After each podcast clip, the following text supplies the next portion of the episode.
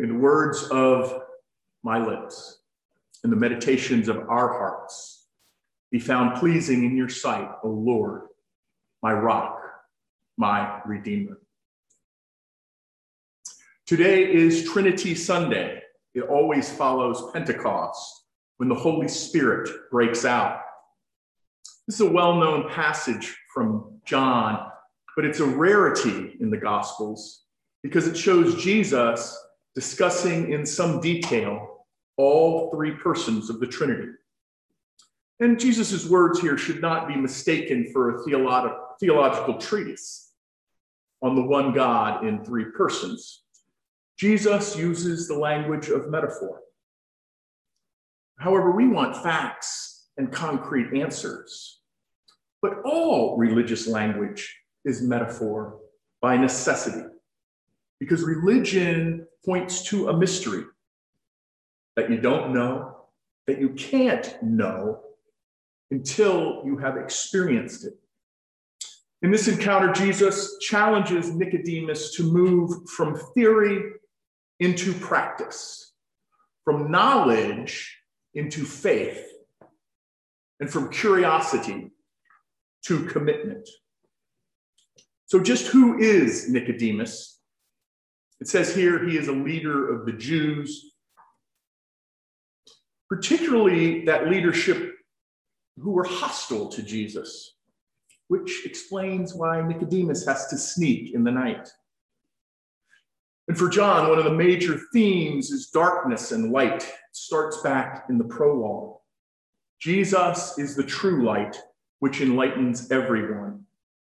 Nicodemus doesn't want anyone to see him.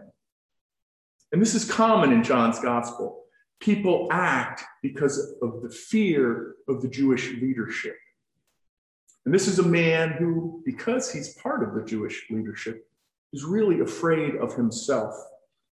And yet, he comes to Jesus, and he should be afraid, but not for fear of what others will say or do. He should be afraid, and we all should be afraid because of what Jesus can do. Because to come to Jesus is to take a risk. It's a risk to walk towards the light. It's an act of vulnerability, and we have to be careful. Because if we really don't want to change, we really shouldn't go to Jesus.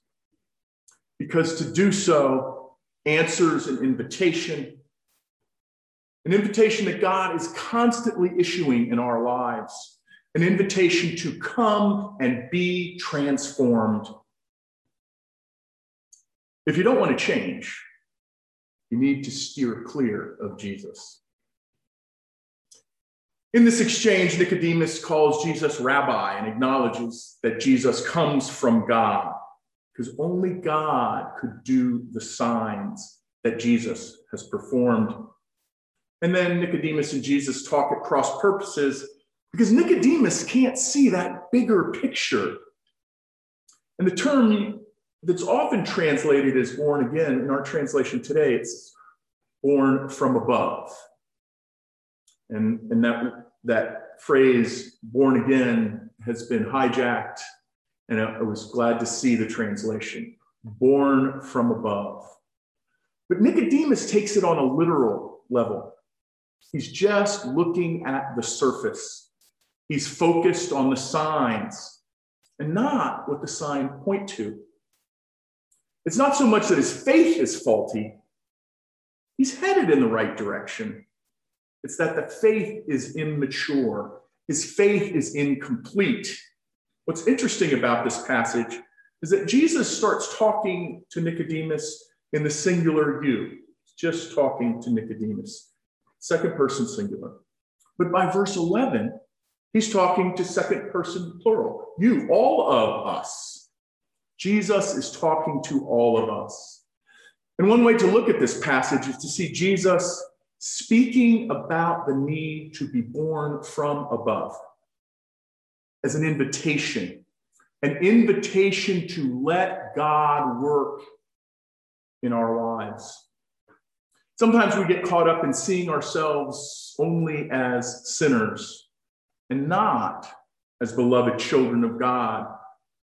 We're so busy focusing on being unworthy, miserable wretches that we miss that opportunity. That opportunity to use life experience to open our imagination, to reconsider our life and relationship with God, to let God work in our lives. We stand around like Nicodemus saying, How can these things be? Instead of just accepting the invitation to be born from above. To be born from above as beloved children of God, which is who we are. It's time to stop putting our relationship with God in its neat little box over here. It's time to stop compartmentalizing.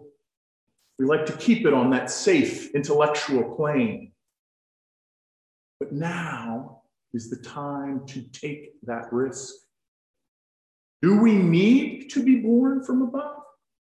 Yes, but not in that limited literal sense because it is an ongoing transformation. It is not just once.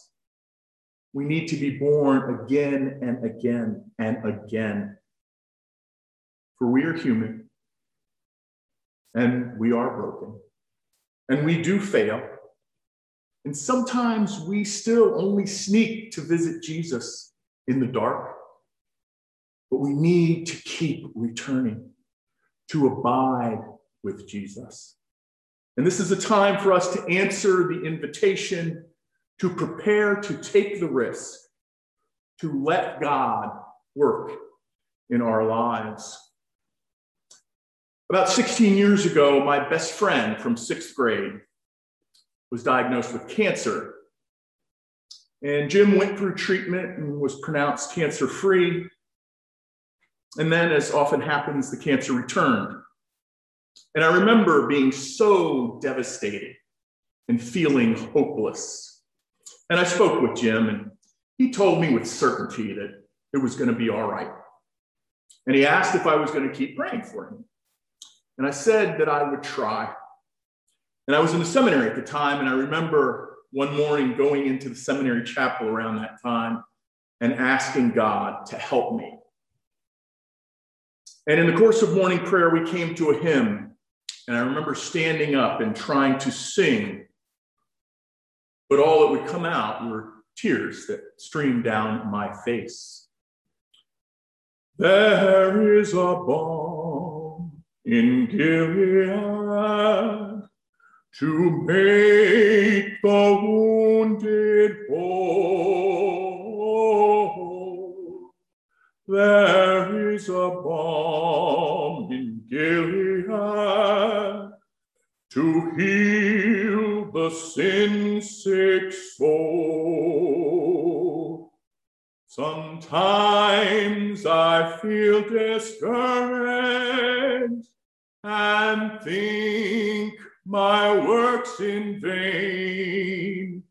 But then the Holy Spirit revives my soul again.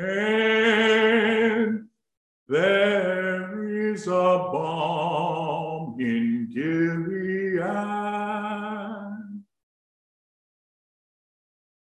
We are constantly getting an invitation that God is constantly issuing in our lives an invitation to come and be transformed, to let God work in our lives. Come, Holy Spirit, fill the hearts of your faithful and enkindle in us the fire of your love.